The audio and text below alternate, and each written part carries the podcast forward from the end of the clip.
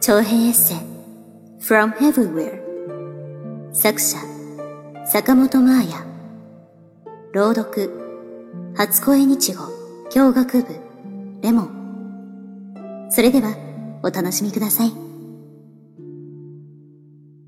この一年をかけてゆっくりゆっくり私は自分を取り戻していきました。ちゃんと眠るようにした。口に出せなかった本音を誰かに聞いてもらった。気の置けない仲間と美味しいものを食べて笑った。仕事をしながら、いつもの生活をしながら、旅の時のように自分の心地よさを追求したり、小さな幸せに気づけるようにと意識して。しかし、それは簡単なことではなくて、やっぱりダメだ。旅をしたって何も変わらなかったと落ち込む日もありました。持ち前のせっかちな性格のせいか、すぐに結果が出ないと待ちきれず焦ってしまうのです。旅の中で帰ったらやりたいことをリストアップしたけれど、その半分以上はまだ達成できていないまま。東京タワーもこんなに近くにあるのにまだ登っていません。だけど、今、私がこれを書いているカフェの窓の向こうに、プラタナスの並木道があります。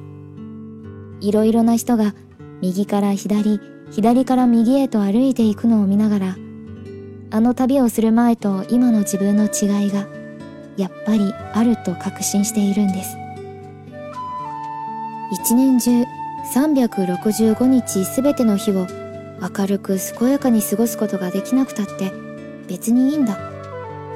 もちろん、もしそんな風に生きられたらすごく幸せだろうけど、そんな人は多分いない。失敗したり、怒ったり、苦しい時もあるのが人間なんだ。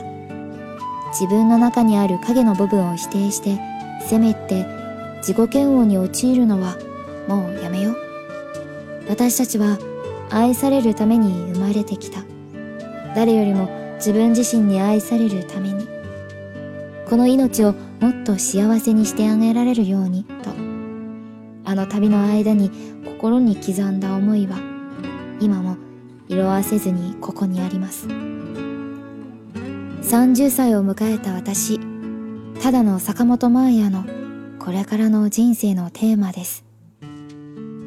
この席でコーヒーを飲むのが好き。特にこんな気持ちのいい天気の朝には。だから今日は仕事に行く前に少し家を早く出てここへ来たんです。私は自分自身が喜ぶことが何なのかちゃんと気づけるようになってきた。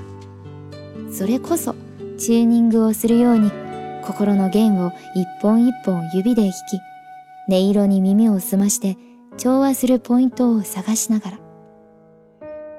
あの時、私が旅に行きたい気持ちを理解して協力してくれた事務所のスタッフに本当に感謝しています。旅先で出会い、本の中にも登場していただいた皆さん。そして、この旅のことを本という形で残したいと思った私に、心よく協力してくださった編集の太田さん、フォントディレクターの今野さん、想定の斉藤さん、山口さん、金田さん、高越の川崎さん、本当にありがとうございました。私は歌が好きなんだ。帰ったら私を待っててくれる人の前で精一杯歌うんだと、ミラノへ向かう列車の中で溢れ出た思いが、今年の舞踏会のステージに立つ原動力になりました。私の歌を、言葉を待っていてくれる人がいること。つくづく幸せだと思います。あなたに感謝。それでは、また。坂本真綾。